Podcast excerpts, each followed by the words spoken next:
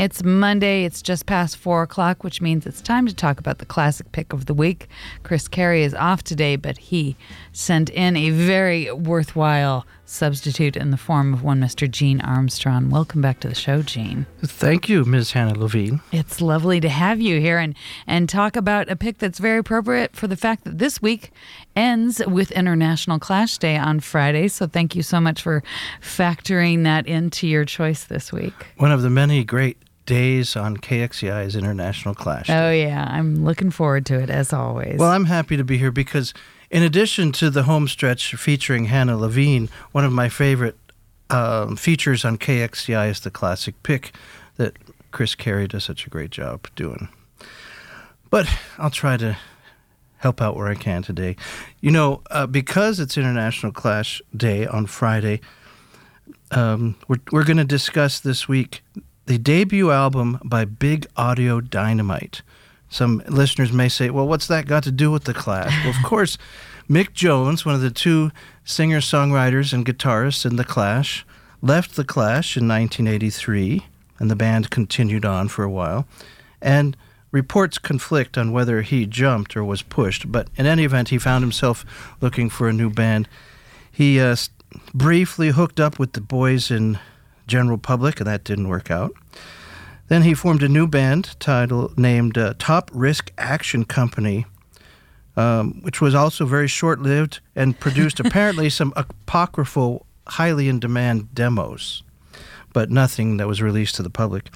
Musical historians kind of considered Top Risk Action Company to be a forerunner to what became Big Audio Dynamite. Uh, Mick Jones joined up with an old friend Don Letts, who was at that time primarily a filmmaker.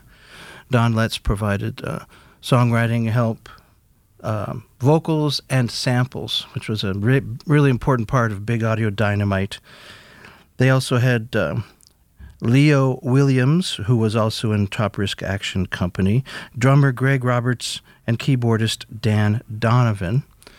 But um, they were significant because Big Audio Dynamite came instead of a punk rock approach, they took a funk hip hop reggae approach with a little bit of punk rock, a little bit of rock, and a few other types of music mixed in, and heavily focused on, in addition to live instrumentation, sampling.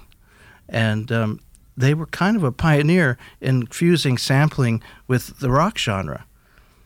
And they, their first album, Big Audio Dynamite, which soon we will hear, came out in 1985. It was produced by Joe Strummer. I mean, whoops. Uh, nope, not pas. at that time. More on that later. It was produced by Mick Jones, and um, the, you know, all, all the sounds that we discussed are there, but because Don Letts is a filmmaker, he also took samples from a lot of movies, especially spaghetti westerns. You can hear it all over these songs.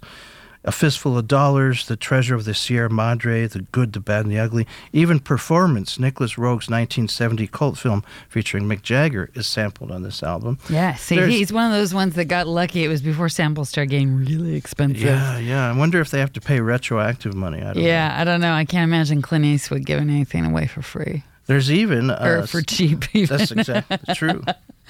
Um, there's even a sample of Joe Strummer from The Clash his wail on London Calling appears in one of the songs that we're going to listen to this week. Very good. And I'll Very let good. I'll let the listeners. It's easy to find. and um, but I thought that the combination at the time I was yes alive. I was a, I was already an adult, and I thought the combination that Big Audio Dynamite put together at the time was something of a novelty. But history proved me wrong. They're hugely influential on groups such as Gorillaz and De La Soul. Oh, huge on Gorillaz. Uh, I don't know yeah. why I never thought about that. Of course they are. And uh, Jesus Jones, Pop Will Eat Itself, um, Two Live Crew, Beastie Boys, they all took some of the sampling techniques that Don Letts was pioneering on this album.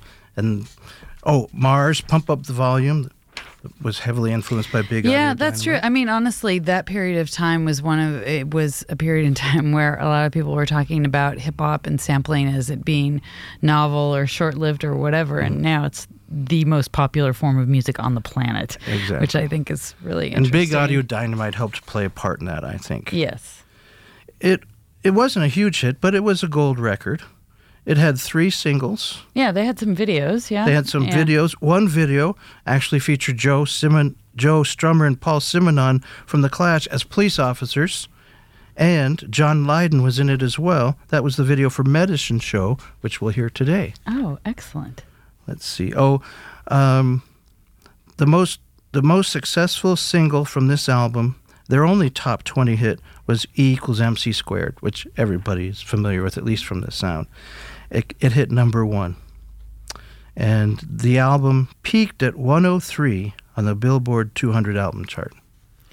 I'm talking with Gene Armstrong about our classic pick of the week. Other things to add before we get into your first selection? I, some some late in the day research revealed to me that on Big Audio Dynamite's second album, Number Ten, Upping Street, well, Joe Strummer joined, and he he co-wrote with Jones five of the nine tunes on that album. And subsequent albums by Big Audio Dynamite featured all different lineups with Mick Jones as the centerpiece. They changed their name, Big Audio Dynamite, to Big Audio, Big Audio Dynamite again, and they reunited in 2011 for a series of festival dates with the original lineup. Did you ever get to see them? No, I did not. I did not either. I saw the Clash, so I'm grateful for that. Yes, as you should be. I never got to see the Clash or Joe Strummer, Yeah. and they're one of my favorites. Thank you so much, Jane. Well, thank you. I actually got loved the chance to go back and revisit this album, pull it out of my collection, the two shelves Yeah. on the wall, and um, this has been a great experience. As are all my experiences visiting you here. Oh, well, it's always great to have you on. You come back anytime, all right? Thank you, Hannah. Gene Armstrong, we're discussing our classic pick of the week by Big Audio Dynamite.